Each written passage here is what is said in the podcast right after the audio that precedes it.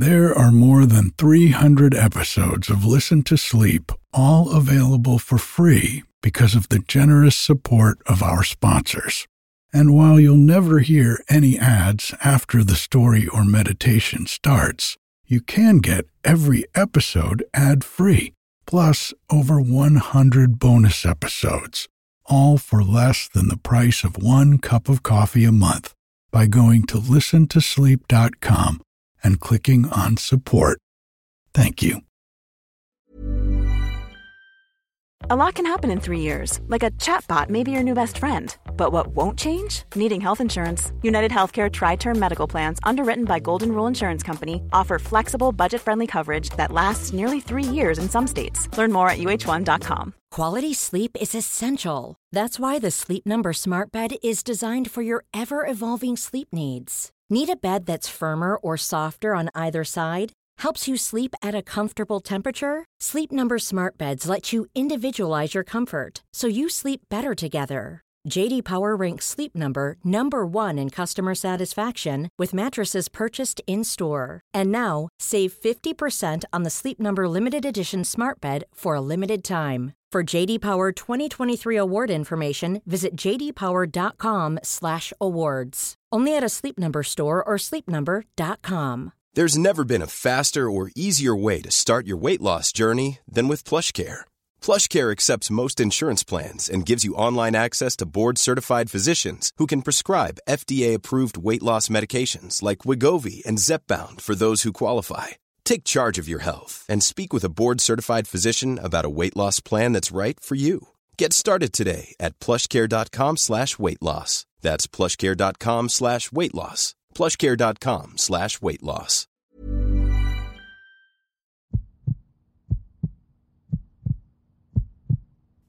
Hi, I'm Eric, and this is Listen to Sleep.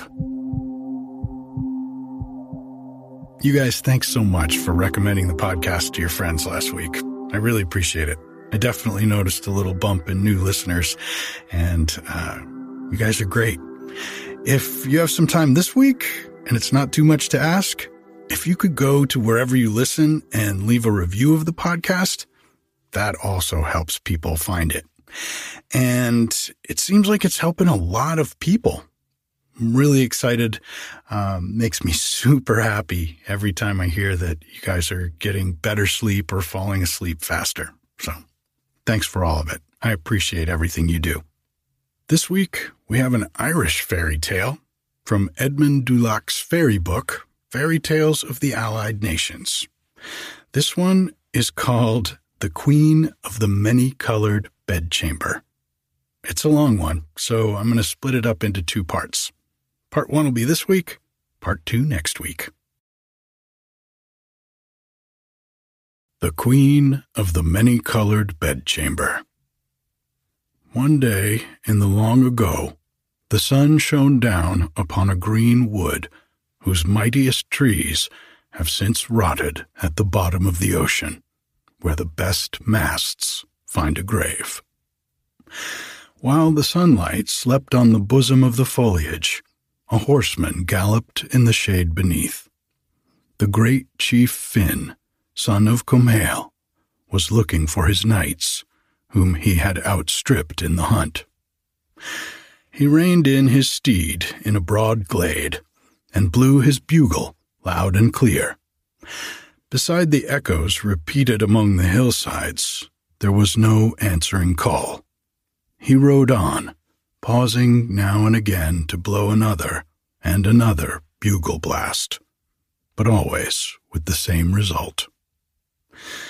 At length, the wood grew more scattered, and presently he came out upon a stretch of plain where the grass was so green that it looked like emerald. And beyond it, in the distance, at the end of the sloping plain, he could see the seashore and the ocean rising like a wall of sapphire up to the farthest horizon.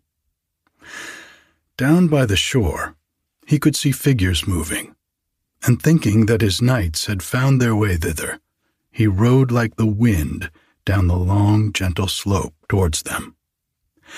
As he drew nearer and nearer, he saw that there were twelve of them, and they were playing at ball.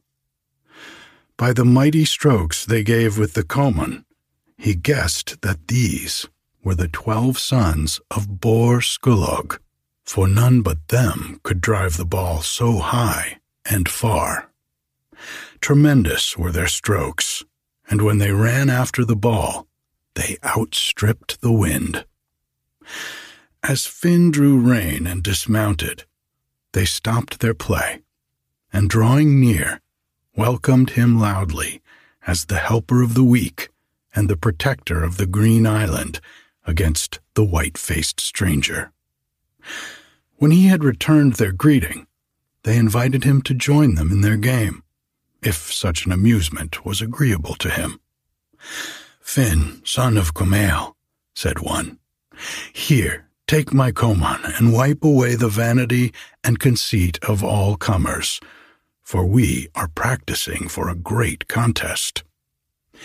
Finn took the caman and looked at it, holding it up between his finger and thumb. I doubt if I could do much good with this plaything, said Finn. It would break at first blow if I were to strike at all hard. Never let that stand in the way, returned the other. Wait. He then searched upon the ground among the blades of grass, and at length found a nettle, which he pulled up by the roots. Having breathed a charm over it, he passed it three times from one hand to the other, and lo, it was changed into a mighty caman, fit for the hand of Finn, son of Kumail. Then they were amazed at his terrific blows. The ball, struck by Finn, soared almost out of sight in the sky and fell to earth far off. But each time, the fleet footed sons of Bor Skulog retrieved it. At last, Finn bared his arm to the shoulder and with a final blow sent the ball out of sight. None saw it go, none saw it fall. They all stood and looked at each other. My hand on it, said the eldest son of Bor, advancing to Finn. I live to admit that I never saw the game played till today. As they were speaking, a voice hailed them, and turning seawards, they saw a small boat approaching. As soon as it touched the beach, a man sprang ashore and hastened towards them. Hail, Finn, son of Kumail, he cried. You are known to me, though not I to you. My lady, the Queen Skiana Briaca, lays a knight's task upon you. Hasten forthwith and have speech with her on her island. The hand of Flat Ear the Witch is upon her, and her chiefs have advised her to summon you to her aid. I know it, replied Finn. The salmon of wisdom, which comes up from the sea, breeds knowledge in my brain. I know what is passing in all the islands, but I fear that my efforts against witchcraft would be unavailing. Nevertheless, I will try. I will choose from the twelve sons of Bor Skulog three that I need, and together we will follow you to the island. But, noble chief, you have no boat here, and mine will hold only one other beside myself. Let not that trouble you, replied Finn. I will provide a boat for us four, and we will follow you. With this, he selected from the twelve sons the three that he needed. They were Kluas, Grunna, and Bakunak. Then he plucked two twigs of a witch hazel that grew nearby, and they all proceeded to the beach. There he held the two twigs out over the water, and in a moment the one became a boat, and the other a mast with sail set. He sprang in, and the three followed. and presently they were speeding over the sea, setting their course by that of the stranger in his boat. They sailed for many hours before they came to the island of the Queen of the Many Colored Bedchamber. There they passed between high rocks and entered a quiet harbor, where they moored their boat to a stout pillar and set a seal upon a fastening, forbidding any but themselves to loose it for the space of one year, for they knew not how long their quest would last. Then they went up into the palace of the queen. They were gladly welcomed and treated with the most generous hospitality. When they had eaten and drank, the queen led them into a vast bedchamber, decorated in the form and manner of the rainbow. Over the ceiling were the seven colors in their natural order. Round the walls they ranged themselves in the same fashion, and even the carpet itself was formed of seven hues to correspond. If the rainbow itself had been caught and tied up in a room, the effect could not have been more remarkable. It was, indeed, a many colored bedchamber. Taking Finn by the hand, the queen led them all into a corner of the bedchamber, where she pointed to a little cot in which a child lay sleeping. I had three children, she said as she stood at the head of the cot while Finn and the others gathered round. When the eldest was a year old, it was carried off by that wicked witch, Flat Ear. The next year, when the second one was twelve months old, it suffered the same fate. And now, my youngest here, who is twelve months old today, has fallen sick, and I fear to lose him in the same manner. This very night, the witch will surely come and snatch my child away, unless you can prevent her.